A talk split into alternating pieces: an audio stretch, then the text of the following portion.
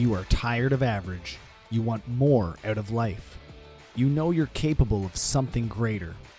This show will help you become resilient in your home, at work, and in your community. Welcome to the Resilient Humans Podcast with your host, Kevin Wood. All right, guys, welcome. welcome back to the Resilient Humans Podcast. And man, do I have a stellar guest lined up for today. He's a dual certi- dual board certified physician, and I just found out a former CrossFit coach, so that's pretty cool. Uh, functional medicine helps people bring life into the world and also helps people exit the world, which we're going to really dive into on that. Uh, man, welcome my guest, Dr. Nathan Riley.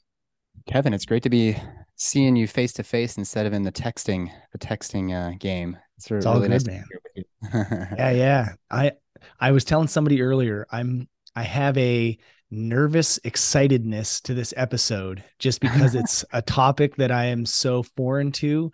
Um, but I'm trying to lean more towards the excited aspect. So well, it's uh I have a very privileged job in the world, which is not so much a duty, like in the sense that we use the word job. It's more of a uh, it's a re- very, very, very much a privilege.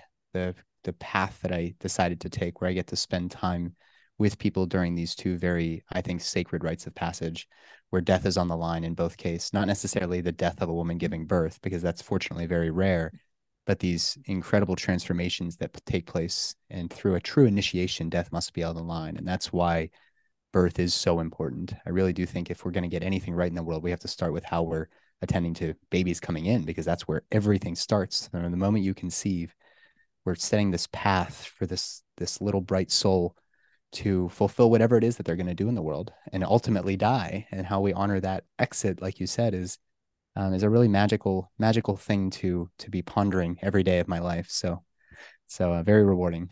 Awesome. So that is the start. What got you started in that? Um uh, you know a lot of us smart people you know everybody has the ability to take tests.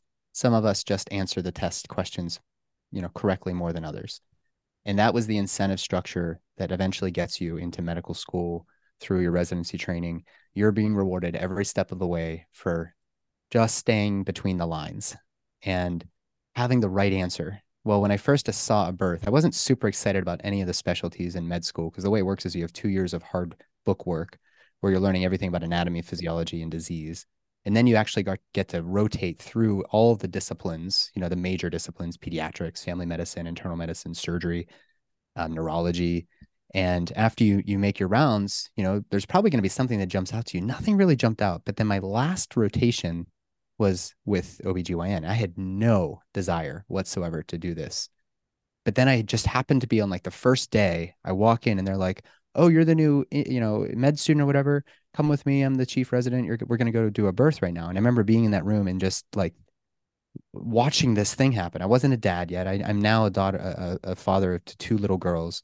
First was in the hospital. Second was at home, which we can always talk about. But the the the essence of a home birth, like we had, was exactly the feeling that I had in the hospital. It was just this incredible, powerful thing. And I was like, oh man, I'm never going to really understand this. There's never going to be a right answer to the test for this.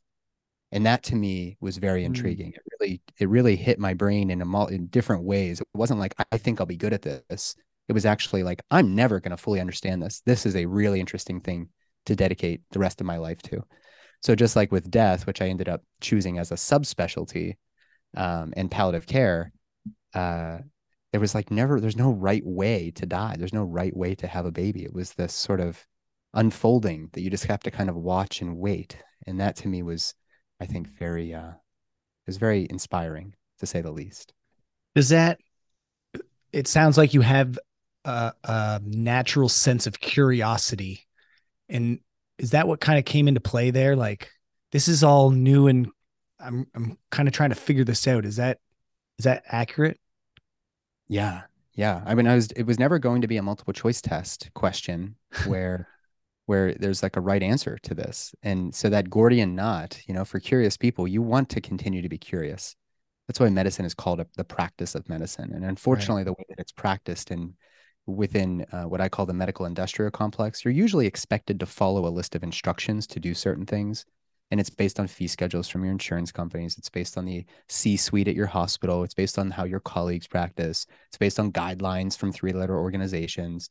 Um, I didn't really like that part. And I've always remained very, very curious. My probably drove my parents crazy just always being like, why? What? How does that work? How does this work? It was like just enough. Just do it the way it's done. That's just how it's done it's never been great for me mm-hmm. but uh, even in my athletic pursuits and now with a, as a father there's no guidebook to do this. It's like the the ultimate human experience if you like new things is every single day gives you a totally new thing that you have to really ponder deeply.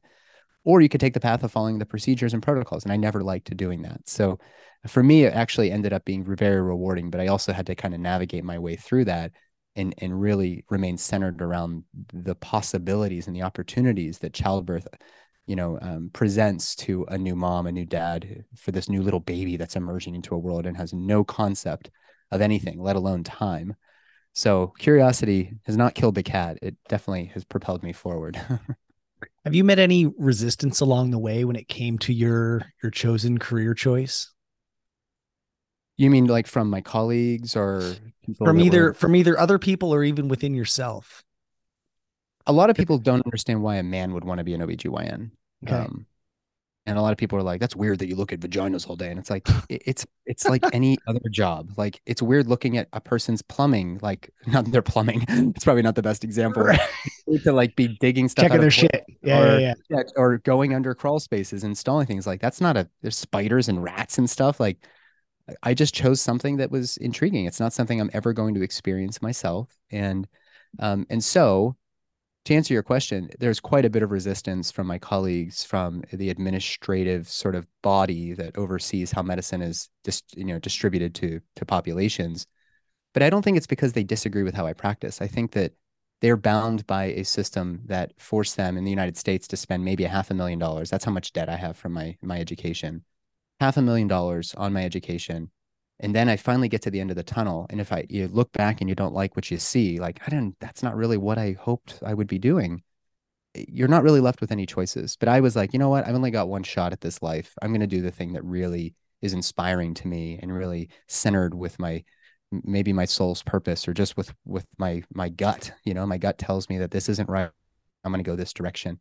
And I think everybody hears that in, in many professions, but especially in medicine, doctors have high suicide rates. I think they're kind of frustrated because they see that I'm doing something that is completely in alignment with what I thought I would be doing when I signed up at 18 to go the pre med route. And I think that there's a little envy there because they didn't break out of the system. But there are benefits to being there. And um, I'll give one example of when I realized, oh, I'm not going to be really accepted into this club. When I was in residency, I was I've told this this story on uh, Mike Salemi's pa- podcast, uh, The Path. I, you know, you're so sleep deprived and you're not eating very well. You're very uh, malnourished because of the crappy hospital food and crappy water, bright lights. You're in like right angled, uncomfortable rooms when you're at the hospital at night and you're working 100 hour work weeks. And I remember I was so tired at times that if they called me, we, we were still using pagers, like beep, beep, beep, beep, beep, beep, beep, beep. I wouldn't wake up to that annoying beep I would have to actually put it on my genitals, on my neck, on the my forehead. It would have to vibrate me, shake me awake. And I realized, like, why am I doing this? Why am I waking up at 3 a.m. to do this thing that doesn't make the patient happy, doesn't make their partner happy, doesn't make the nurse happy, doesn't make me happy? It's just some protocol that somebody wrote that we have to check your cervix every four hours. And I was like, I'm not going to do it anymore. Once I got to like somewhat of a seniority in residency, I was like, I'm right. not going to do it anymore my my my uh, attendings would give me pushback, but I started carrying around this binder, which is now filled with like mortgage statements and tax documents. But it had all these studies that justified not intervening in childbirth. So not only was I then getting more sleep and taking better care of myself, but everybody else was happy with me as well, except for the people that were giving me my pass or fail. So I was in like remediation for like four or five times for a month at a time while I was in residency because they didn't think I was cut out for it. But it was because unwillingness to intervene in a process that doesn't require intervention. So there has been quite a bit of pushback. Um, but now I'm a, a board certified doc. Like they can't really take that from me now. I have the same credentials as everybody else. I just do right. things a little differently. You'd have to mess up pretty bad for them to. yeah, I'd have to be you. like totally drunk trying to do surgery or something. Like yeah. that would be a pretty I would not reward anybody for that. Like you shouldn't be operating drunk. But hey, if we're just doing functional medicine to look at the cause of your infertility or to try to you know mitigate the the the detrimental impacts that all these interventions have in childbirth or are one third of babies coming through by C-section, like if I can get those numbers down, even if it's against the system, they really can't argue with that because that's what we all want. I think we've just kind of fallen into this current, like with anything, where this is the way we do it. And we're just going to keep doing it this way until we all fall off a cliff. And I, I'm not willing to jump in the current. I'm going to go the other direction and find my way out of the woods. So, um, so yeah, that's that's me. I like what you said earlier. it, it is a practice. Like it, it takes concerted effort and practice to understand anything. It doesn't matter what it is to understand anything. It takes practice. That's right. What do you see as the main differences between that the mainstream institutions and the systems and all the procedures that they have set up versus how you do your practice? Can you give us like a little compare and contrast with that? Yeah. On one hand, there's a war against nature. And on the other hand, my side, there's working with nature.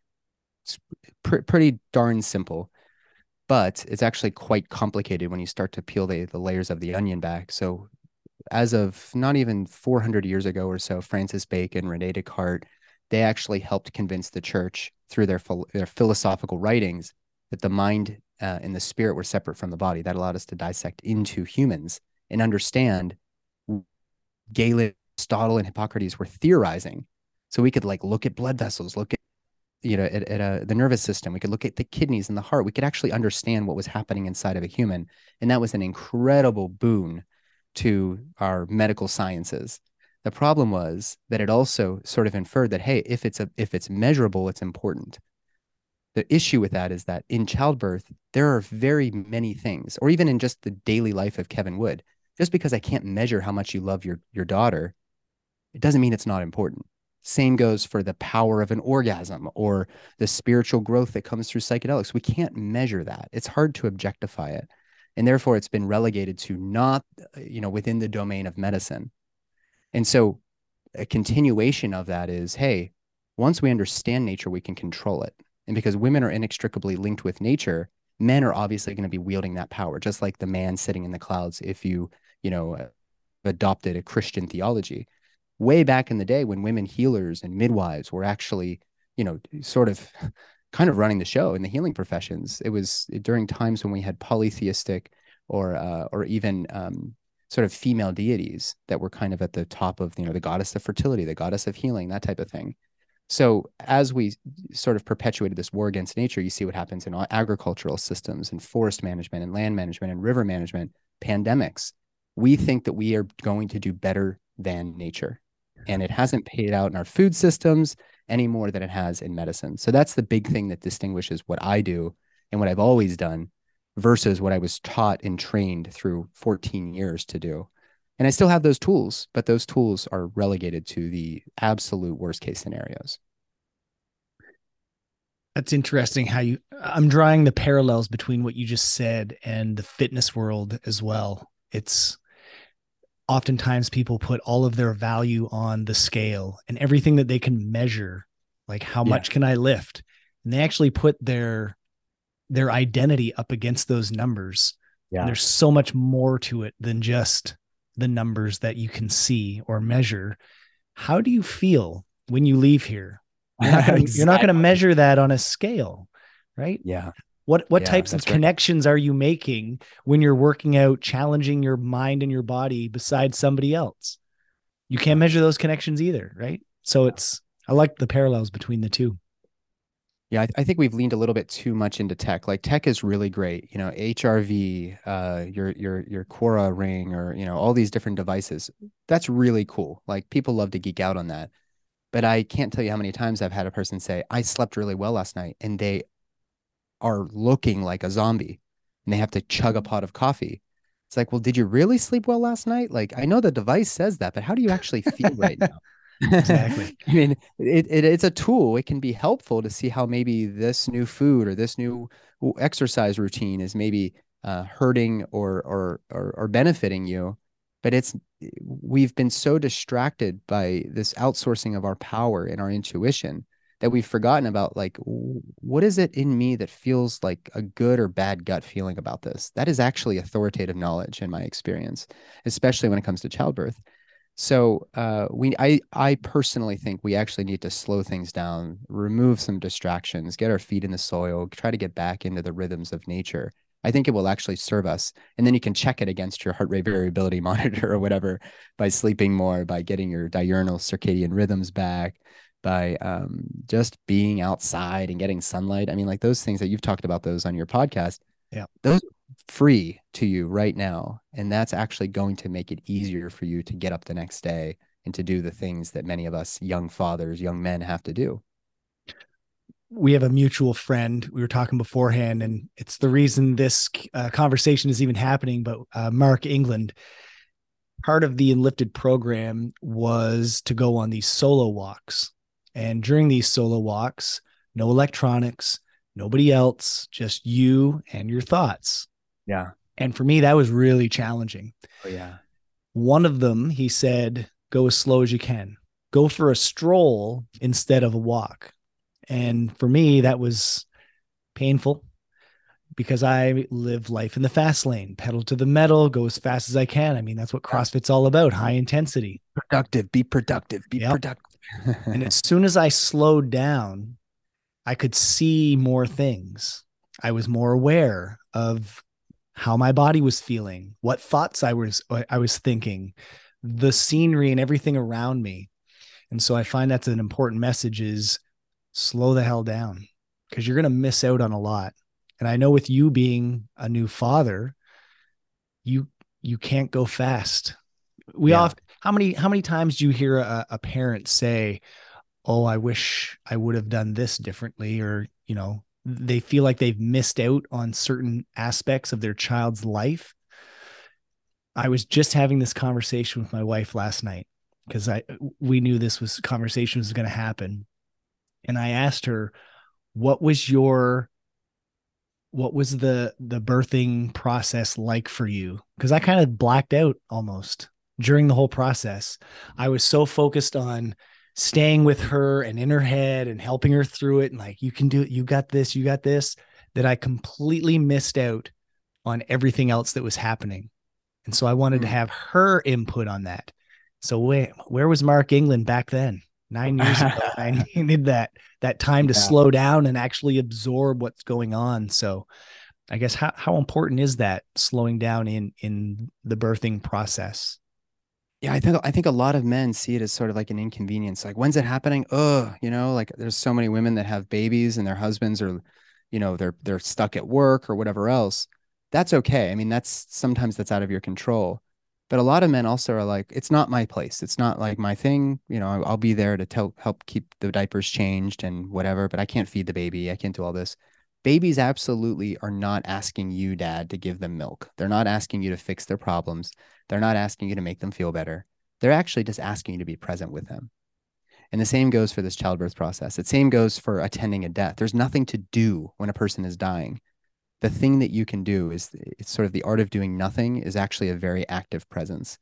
So your greatest currency as a father is not how much time you spend with your kids. Absolutely not. Get into that trap and you're you're in trouble because you could spend 10 hours of time with your girls and if you're distracted by work things and you're checking your phone here and there and I'm I'm guilty of this too.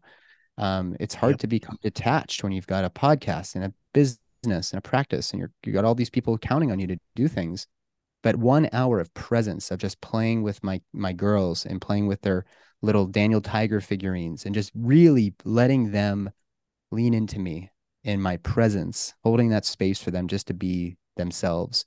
That is worth more than 10 years of of scheduled time with my kids. Oh, soccer game, I've got to go there at 6 um, they want you to be present and and your partner if you're a young man maybe you're in this pregnancy journey you're wondering what your role is your role is to be present with that experience so that your partner your loved one who's going to be going this through this tremendous spiritual transformation isn't going through it alone you are you will be transformed by this but you have to be present with it in order for that to happen and you have to be willing also to give a piece of yourself your identity to this new little person Um, I can I can talk about how that worked for me because it was it was a rough rough road. If you'd like, it's. I'd love to hear that. Yes, yes, please dive in.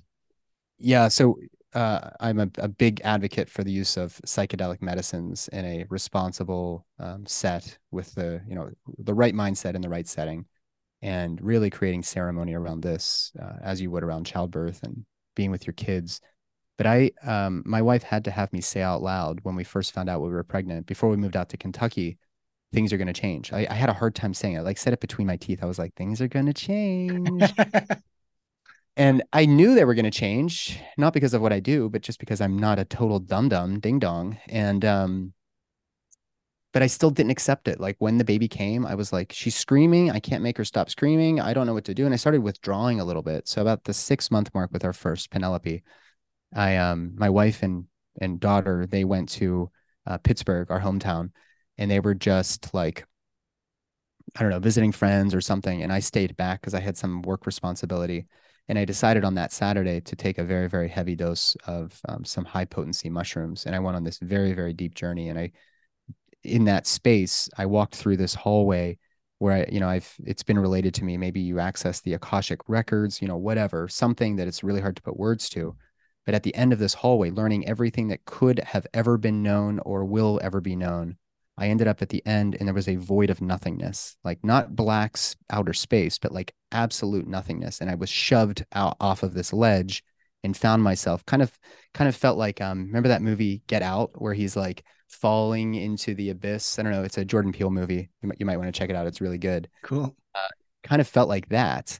And there was this voice that came to me that was like, okay, you have everything you've ever wanted, all of the knowledge, all of the experience. You are the ultimate demigod intellectually, but I was completely alone.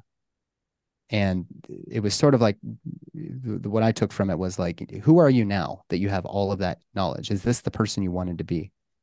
And at that time, I was like, I, sh- I kind of opened my eyes and I saw baby Bassinet in the room and I just cried and sobbed for four hours. I mean, it was just I could not stop. It was that like coming up from the inside, just pouring out of me. And it, it, the the lesson that I took from that was I have to be willing to give a part of me to her, to my daughter, in order to really show up as a dad. And that requires me to be present with her. It's not just keeping them safe and alive. That's a big part of it, but also being present, letting them letting them see you for who you are and seeing them for who they are. This beautiful, perfect little child that is the essence of fatherhood and that's where i think we don't have a lot of modeling you know you and i probably didn't have a lot of like oh do it just like this person or whatever because it's going to be a new experience it's it's a it's an initiation in and of itself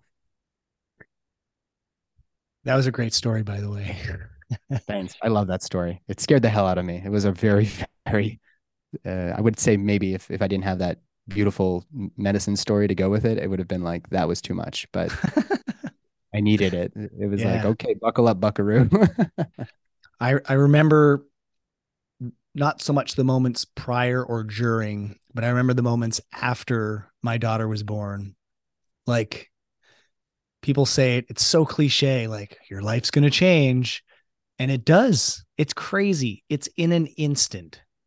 You just look down and you're like, holy fuck, that's yeah. real it's real now. It wasn't just an idea.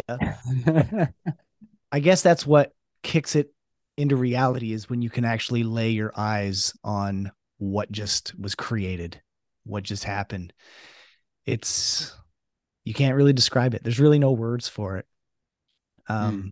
but it does mm. change who you are to your core uh, when that does happen. So tell me tell me about that moment for you. I'm really curious. I, I know you're the interviewer. yeah, no, it's fine. The moment that you, well, you probably remember the moment where you, it like something clicked, like a light bulb went off. If you can, can you, can yeah. you lean into that? And, I know exactly what happened, and it's that I'm not the most important thing anymore.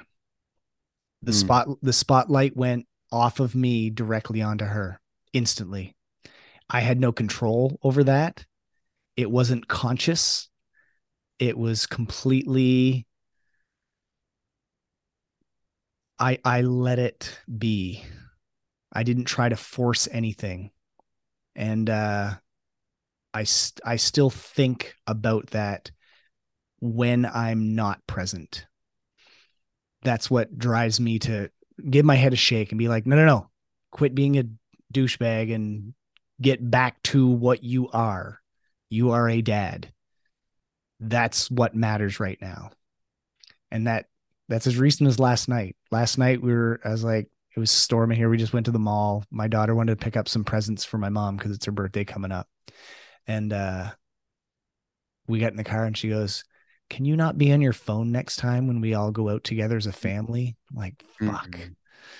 I messed up. Mm. Guess what I'm doing after this podcast? Going home and hanging with my kid. yeah. Like that's just it. And she, like I told you before uh, we started recording, um, she called me on FaceTime right before. She's at home. There's no school today. So she's a little bored and calling everybody on her Facebook list.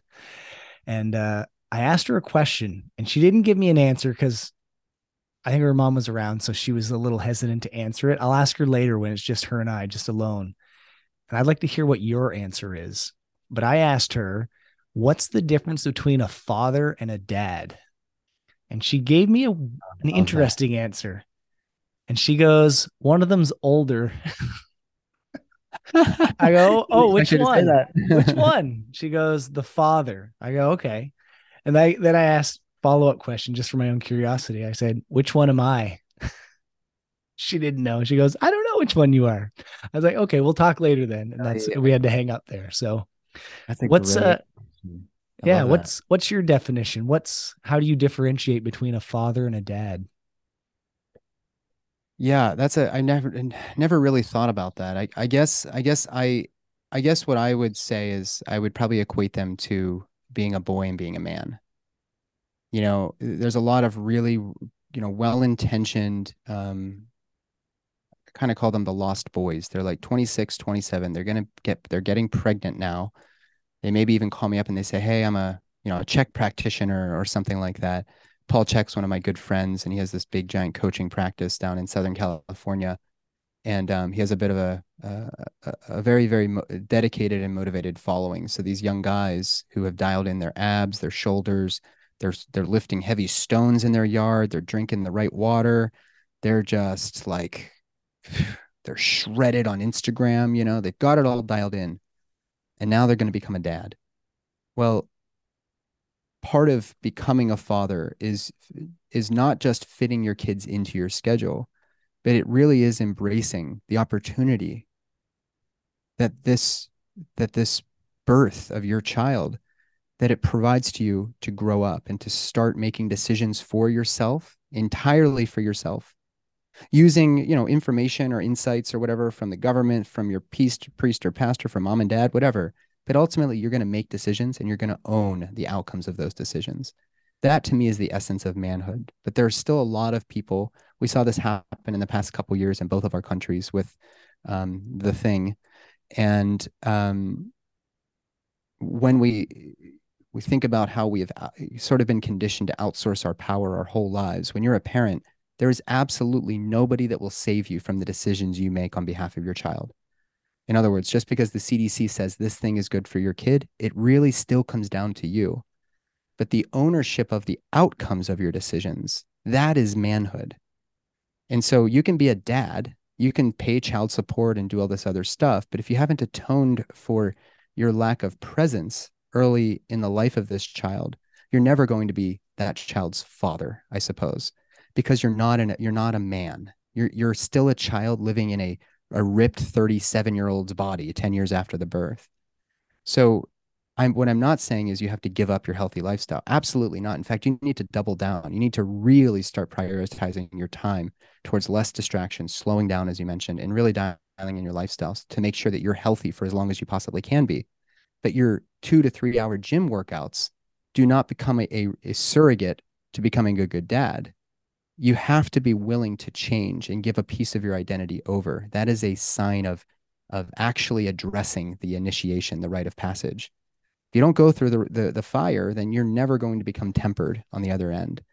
And a, a big part of going through the fire is going through a lot of pain, emotionally, mentally, maybe spiritually, certainly can be physically. And it can be very, very hard to do this but that's where the that's where to me that's the distinguishing factor between boys and men is you've been willing to make decisions entirely from your gut and from your brain, this combination of things. If it feels right and nobody's, you know, nobody's going to tell you what's right for you, you have to make the decision. But the ownership of the outcomes of those decisions, that's where that's where the men start to show up.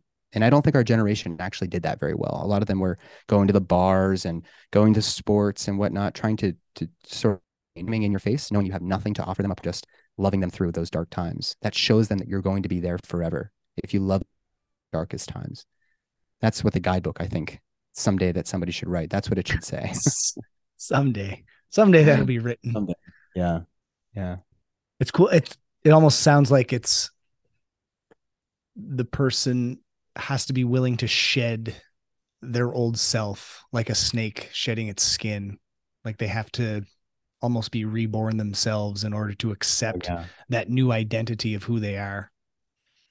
Yeah, and and since you brought that up, this is a really important point about childbirth is everybody says childbirth is safe. Yes, physically you're unlikely to die, fortunately, giving birth. Your baby's unlikely to die. Um, even in some of the poorest nations in sub-Saharan Africa, most babies are living, you know, to be adults. Like that's great news. But to say that childbirth is safe is erroneous. It gets back to what I was saying before about these early philosophers. If the only thing we care about is whether or not you're alive or dead, then that means that we're just entertaining ourselves until we die. There's no growth that happens if it's just a matter of avoiding death. You don't ride motorcycles. You don't take jump out of airplanes. You don't um you don't go to the bar and try to pick up a girl because you might have your heart broken. Like just avoid death and everything's going to be fine when we consider the uh, what i like to get people to consider is there's nothing safe about spiritual transformation. There's nothing safe about taking a bunch of mushrooms by yourself at home. And i don't mean it's going to hurt me or my liver or my kidneys or whatever. I mean that spiritual transformation in and of itself is a death of your old self and a rebirth of somebody new. That doesn't sound safe at all and it's not safe. But that's why we need to bring ceremony back in. We need to integrate the insights from elders and we need to really um, set intentions with deliberate intentions with every single thing that we do in life. So in the birth in the process of having a baby many, many women i felt like i was going to die. You did die. This new person on the other end is now no longer a maiden you're a mother. And the men I, you know i don't know king warrior magician lover. I'm not sure exactly how to fit that into the framework because i think everybody starts at a different place. But you will be different energetically you will be different. And if you aren't you aren't willing to shed that old identity and make something new i can't help you with that. That's something that we're you're going to need you're going to need some uh some deep introspection with. It's interesting you say that that some people are so caught up on holding on to that old identity yeah. where i feel like i didn't even have the choice. Like it just it just happened to me. Yeah. And maybe that's the type of mindset you have before going into it a growth mindset versus a fixed mm-hmm. mindset could definitely get definitely be it. That's right. Yeah. I've never thought of it that way but that's uh that's very interesting. I love that you brought up the the concept of ceremony. Um can you dive into that? And we we can definitely go into the the death side of it as well because that that side fascinates me to no end. Um so i guess what are those ceremonial type of um rituals that that we're missing out on in birth and or death. I think we we become so um so ceremony is the way that you show up during any growth period. Uh you know when we think of ceremony and the way that i use the word at, at least once here was it was a medicine ceremony. There is uh, an an invitation to source spirit whatever that I, I i want to engage. And whatever that engagement looks like is largely out of my control. But again, I'm willing to accept the uh, responsibility or the outcomes of the decisions I've made. And the way that you show up in anything can be like a really, really hard physical thing. Um, you go in with the right mindset in the right setting. You try to prepare yourself as, as good as possible. And then this tremendously challenging thing happens to you.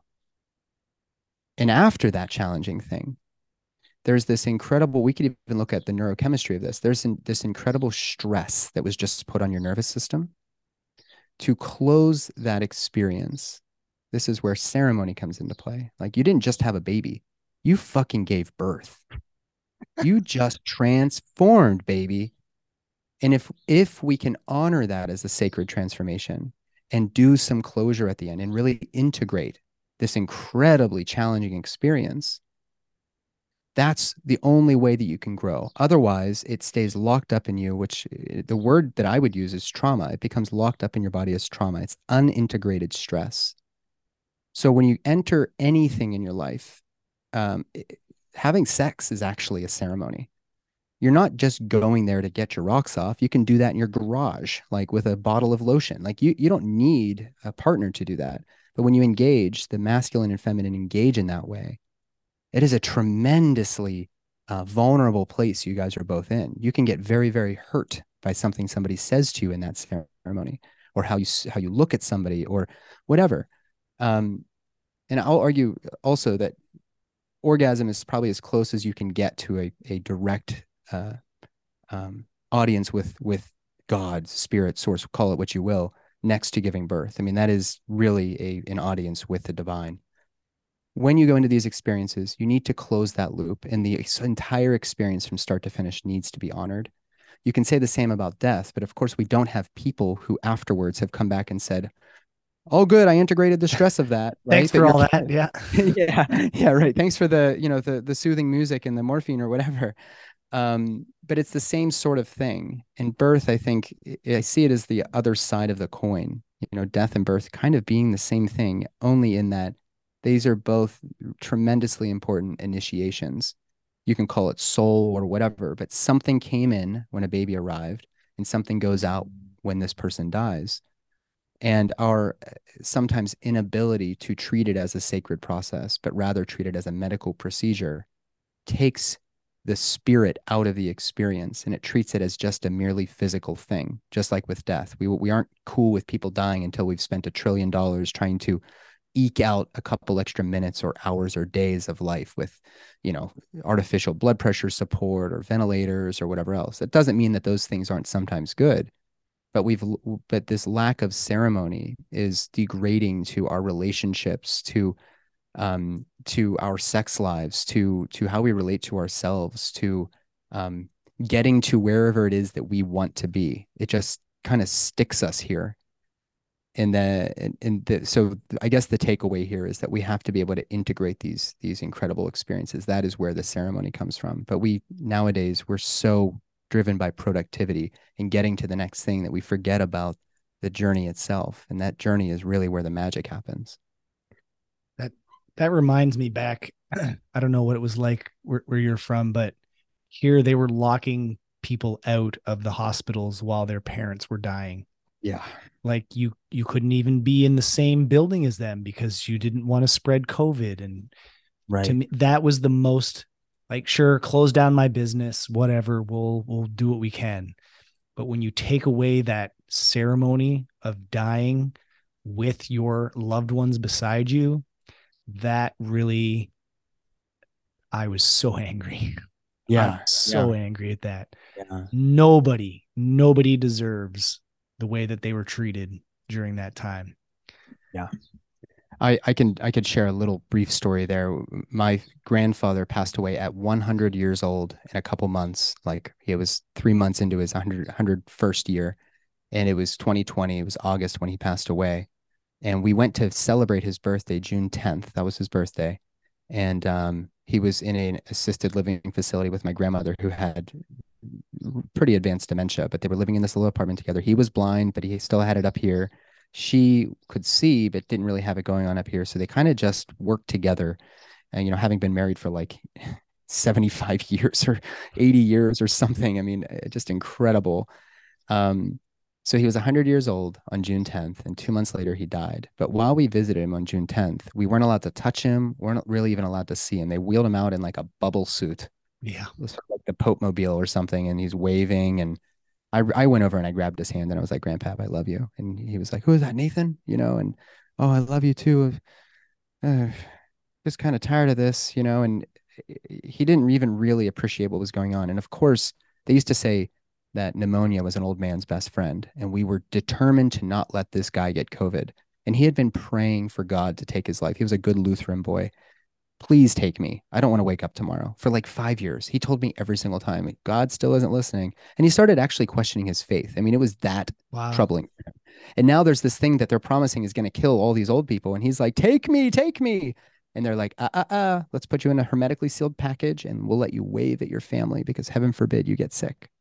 So that really, he was my closest grandparent in many ways. And he was my last grandparent and it really really um, well my guess my grandmother who who died after him two weeks later which you hear all, all the time yeah. um, kind of died around the same time but it was during 2020 you know who knows? I was a doctor. Initially i was like oh this seems kind of scary. There's humvees outside of my hospitals and whatnot.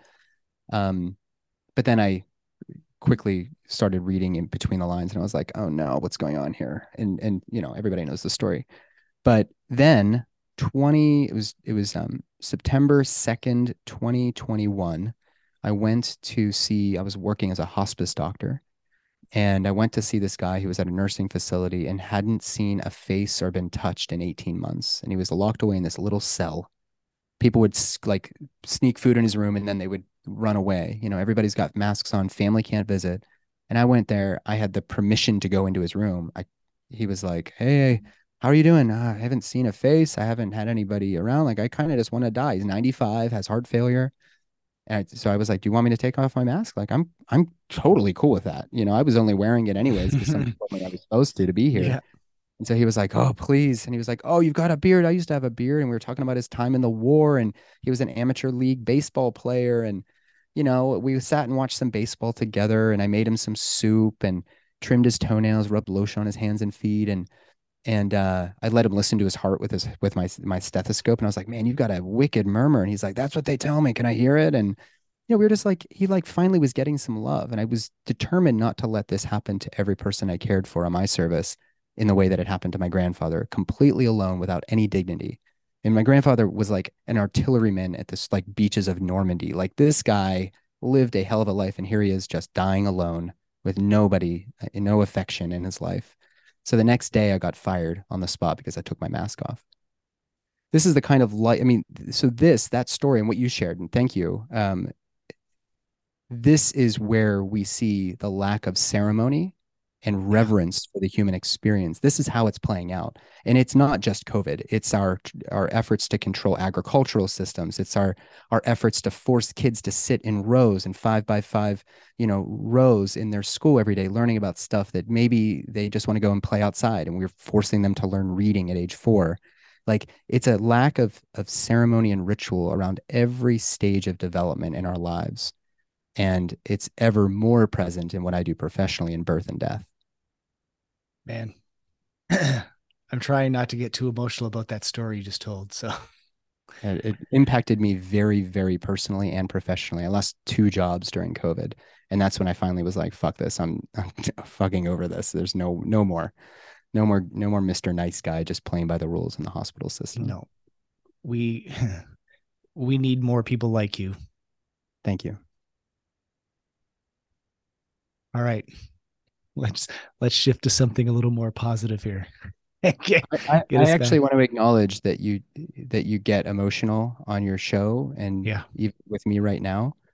I feel like that is more of a man than anybody. If you guys aren't getting emotional, seeing what's happening in the world at times, um, I'm not so sure you've got a pulse. I mean, this is important stuff, and for us as men to be emotional around the birth of a baby, around the death of a loved one, or just reflecting on just how cruel some of our neighbors have been to one another that is adulthood that is manhood you're yeah. you're reaching that father stage our girls need that from us absolutely and i you know i love spending time with her and letting her in and telling her that we also have stress yeah. and anxiety and she it's okay to feel those things and you know feel it feel it all and let it out like even if my, my little girl is having like you know what somebody might call a tantrum she's just got so much energy and maybe anger or, or whatever I, she doesn't know why her elbows and knees hurt she's growing like a weed and she just screams and you could like you know patronize her you know put her in her room smack her like you, you know people do all these things as if it's bad behavior. My wife is so elegant in how she handles this and it's not easy but we'll like we'll just all start screaming. Like everybody scream, let it all out. And if you need further, go and punch a pillow, scream into a pillow, let that shit out. I want you to emote. And you should never feel bad about emoting, especially young boys. Like you're going to be told it's not cool to cry, it's not cool to whatever. Fuck that. Like emote. All of the yeah. women you ever meet in your life are going to thank you for that. Kids, your parents, everybody, nobody's ever, um, nobody worth your time has ever uh, turned their back on somebody who's openly, authentically in touch with their feelings. Period. It's just, it's just true. It's a fact. I don't know when that shifted for me. I was always the like mm-hmm. tough guy and never show your emotions. And I don't know. I remember, I remember one moment specifically. It was during COVID. Our our gym was shut down, and I just went out on my front deck, grabbed my phone, and started shooting a video and just gushing to my members about they're all I'm thinking about. And I want to make sure that they're getting through this. And uh, it mm. it came out. It came out hard. And uh, yeah, I I appreciate when other people are real and raw and don't cover stuff up. A friend of mine just posted something the other day about postpartum depression and you know how she's going to listen to this and she's going to say you son of a bitch anyway. I won't say any names or anything but um yeah she made a post recently about it and the support just came pouring out. Mm. women men that are listening to this there is no need to hide. There's nothing to hide from the only thing you're hiding from is your own insecurity yeah. And that's really all it is. Everybody else out there, out here, we are willing to accept you as you are. Mm. So I just want that message to be sent out that people you you can be real around me. You can be yeah. real around Dr. Nathan Riley. Yeah. We're we're here for you. We're on your team, right? I think uh, you know, I, I said all the women in your life are going to really, you know, value that. How about all the men in your life? I mean, how desperate are we all for authenticity nowadays? The media, Instagram, social media, whatever, it's all telling you how to think, how to show up in the world, what's valuable. And you have no idea what's really there except in your direct experience.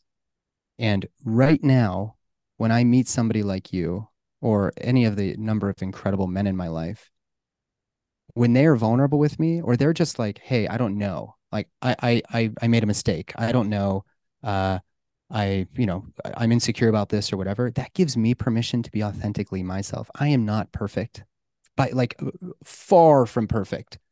And my wife and I met when we were 15 or 16, and she's still, if I like get teary eyed, she knows like this is our opportunity to connect. Like that is the deep connection. And oftentimes, believe it or not, it actually leads to us having sex. Deep, deep connection. I crave yeah. that so much from not just my wife and my girls and my friends, but like all of the men in my life. Like I desperately crave for you to just acknowledge sometimes that you don't know or that you're scared. Because now I can actually, you can lean into me. And when I need you, I can lean into you. But if we're both these stoic warriors all the time, then we're just like pounding smoothies, eating bacon, and like talking about our reps. Like that to me is so uninspiring. I want to know. I hate that. yeah.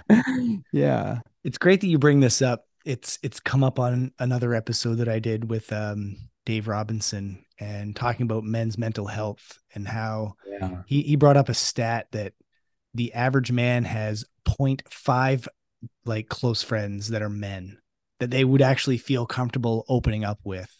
We all have those ones that like, hey, you want to go for a beer? Great. Hey, there's some sports. Let's go watch those but to actually yeah. like get raw and real with one of those those individuals it's rare these days and so yeah it is my wow. my hope and intention that messages like this and conversations like this will help inspire other men to be sure. more open and vulnerable sure. with the other men in their life it Absolutely. it's needed it's needed well now, you know you brought up never yeah, yeah, absolutely. I, I don't know if we were talking about Kyle Kingsbury, a buddy of mine, bef- if if it was before we started recording, but yeah, Um, Kyle's a former UFC fighter, and he's become a dear friend of mine. And I bring his name up a lot because when you see this guy and you hear about his history, you know, pretty rough upbringing and all of that, and how he had to shift from being a person who was going into a uh, uh, an arena to kill somebody effectively, right?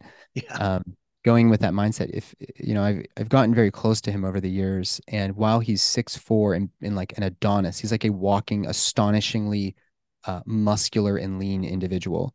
He could pop my head off in a second, but he also gives me the greatest, warmest hugs and a kiss on the cheek. And he always tells me, like, if he's having a hard time, he'll sometimes call me up or I'll call him up and just saying, like, I just don't know what to do about this thing. Like, that is the glue that binds us together. Like, Yep. Uh, if if you are willing to walk through the fire with me, then I know, then I know that we are going to be friends forever. But I don't know if you can walk through the fire with me if we're just kind of skimming the surface the way that your dad Surface and your level, yeah. grandfather modeled for you. Yeah. It's interesting. It is. I'd love to hear your um this episode this this podcast is obviously about resilient humans. I'd love to hear what I ask everybody this. I'd love to hear what your definition is. How would you describe resiliency in your own words? I got to tell you, Kevin, the word resiliency still is a trigger for me, and I'll tell you why. Yeah, go when I it. was in residency at Kaiser Permanente, they had a lot of resiliency trainings. And what it ultimately equated to was like, oh, a lunchtime yoga session, a half-ass yoga session uh, during the 25 minutes that you would otherwise get to eat food. You're going to do yoga, or um, here's a breathing exercise. Like it's all like the intentions are there, and they actually are using the right modalities. It was how it was implemented and advertised as like, this is the way to be to thrive, you know, as a doctor. Meanwhile, there is a super high suicide rate amongst American doctors. We are all miserable because we're we're you know working long hours, we're not sleeping, and they're like, "Hey, pizza party on Tuesday, Doctor Appreciation Day or whatever." and so the word resiliency for me, I've always been like, "Oh," because when I was during during that really really hard time in my life, I um, it felt like a canary in the coal mine, right? They're just like silencing the canary, like oh, you have to be resilient. It's on you to be resilient, and I was like, fuck you. Like I am in adrenal fatigue and uh, I'm, I'm shitting my brains out. I'm getting chills every night. Like, what the fuck are you talking about resiliency? How about giving me a day off? Like that would actually help me you jump bounce back to work. But I digress. The the my definition my definition is is probably pretty cliche, but you know, you can either be rigid in the world or you can be that that blade of of grass and and just flow through that grass uh, is is a resilient, um, vital thing versus a um, I don't know, like a dead branch or something that just snaps with the the little bit of pressure that's put onto it. I think that we focus so much on the physical through lab work and biohacking, and this is a lot of what I do in my my practice, a lot of lifestyle medicine. But at the end of the day, it's those six like foundational principles of how you're eating, how you're moving, how, what's your mindset like? What is your are you setting emotional boundaries?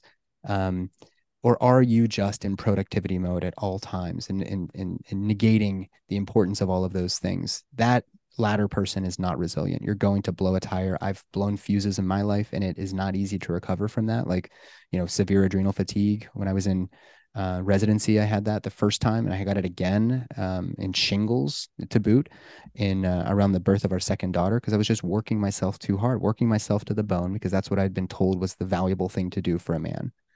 And um, on the other hand, a resilient person should be able to go into the fire and come out and brush it off and do it again another day. You just can't stand in the fire. That is not, doesn't matter how strong you are, what your snatch is, what your Murph time is. Eventually that will catch up to you and you're going to blow a fuse. So, resilience to me is to be able to show up physically, mentally, emotionally, and spiritually.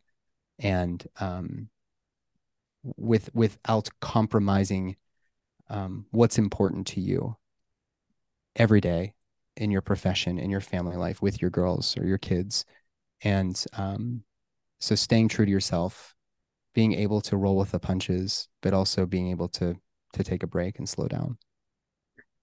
That is a a true holistic answer. I would expect nothing less from you. it's good. I've heard sure. answers. That's crazy. Like everybody asks, it's always different, and I always learn a new a new side of it. And so down the road, maybe there'll be a book about resiliency based on all of the the interviews yeah. that I've done. But man, it's been cool to hear the different perspectives and and views on what it actually is. And I'm seeing that more often than not now. What you just described before, you know, if I would have done this podcast 10 years ago and said, What's resiliency? It would have been what you described at the start, like rigid, hard, hustle, work every day, you know, the and stoic throughout. Like you're never yep. you don't don't know emotions. Look like you're having a hard time. Yeah. Yeah. That's not a resilient person. I'm like, it's sort of like the like you go to Target and there's a sign. Somebody sent me this meme the other day. It was like, I'm enough, I'm enough, I'm enough, I'm enough, I'm enough for like your door. And he sent it to me and was like, here's how you know your neighbor needs help. yeah, exactly. Just putting these like tchotchke signs up on their door, and it's like you're not enough. You need to like just chill. Like you need some close companionship. You need to be. Yeah, you got to knock on their door and say, "How are you really doing?" Yeah, yeah, yeah, yeah. Exactly, exactly. Right I understand you have a uh, a new course coming up. Can you tell us a little bit about that? And uh, yeah, let us know what's going on with on your side. Yeah. Well, I'm highly I've been highly sought after these past couple years because of my views on medical freedom and my advocacy for, towards home birth and natural pregnancy and all this stuff. Um, and in order to make myself more available, I've I've got this course. It's in collaboration with a midwife from Ina May's farm down in Tennessee. Has a bit of a legacy there. Her name's Sarah Rosser. We kind of put our minds together and put together the ultimate pregnancy and postpartum educational program that you could ever ask for. Um, it's called the Born Free Method. You can find it at bornfreemethod.com. The website will be live in a couple weeks as of the time that we're recording, but we'll open a waitlist in mid to late April. And um, in addition to covering all of the typical stuff you'd expect in a childbirth education class, that's like 120th of it. We get into radical responsibility, um, informed consent, the principles of bioethics, and of course, you know, the risks, benefits, alternatives to everything from vaccines to RhoGAM to vitamin K to induction to C section. I mean, it is so comprehensive we get into psychedelics and cannabis use we get into uh, in pregnancy and postpartum we get into there's a whole unit just for dads. It's something that i wish i would have had and there's multiple interviews with incredible dads out there.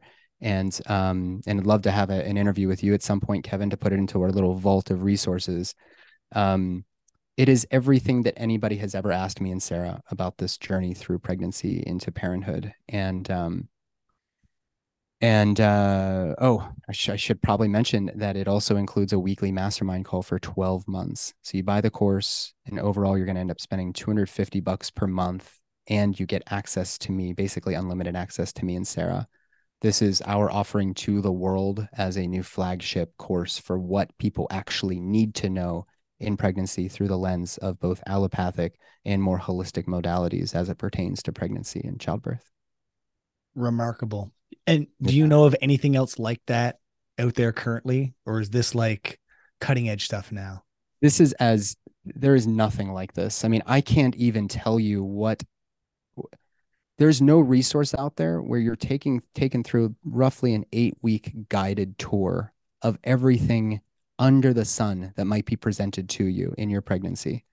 Um, so instead of working with me one on one, you buy the course and you still get to ask any follow up questions in the mastermind. We wanted to make sure that it was like it is kind of a big middle finger to the system because sure. the first couple units, we even go over the history of obstetrics and midwifery and how we got to a maternity care system where we're pushing vaccines that haven't been even validated for safety in, in any you know true trial.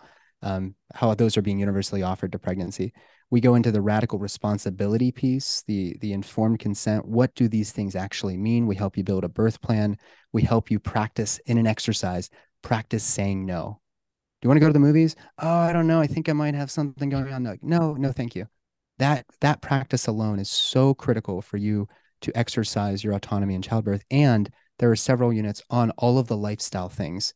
Exercising what to eat the best prenatal vitamins the specific nutrients sleep, mindset, your adrenal health. I mean, it gets into everything. It's like eh, the a compendium of my entire body of knowledge after 38 years of studying this stuff.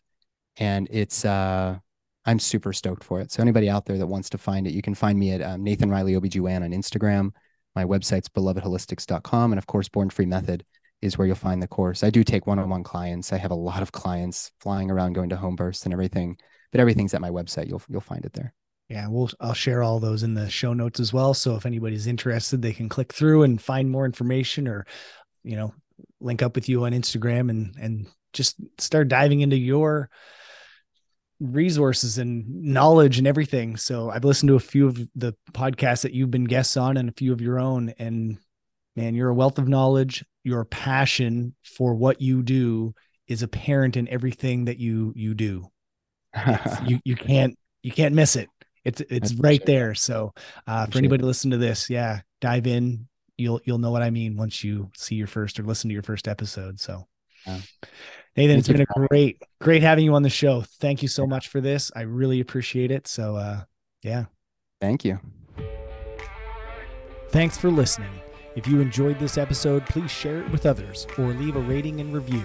To catch all the latest episodes, be sure to subscribe, and I'll see you next time.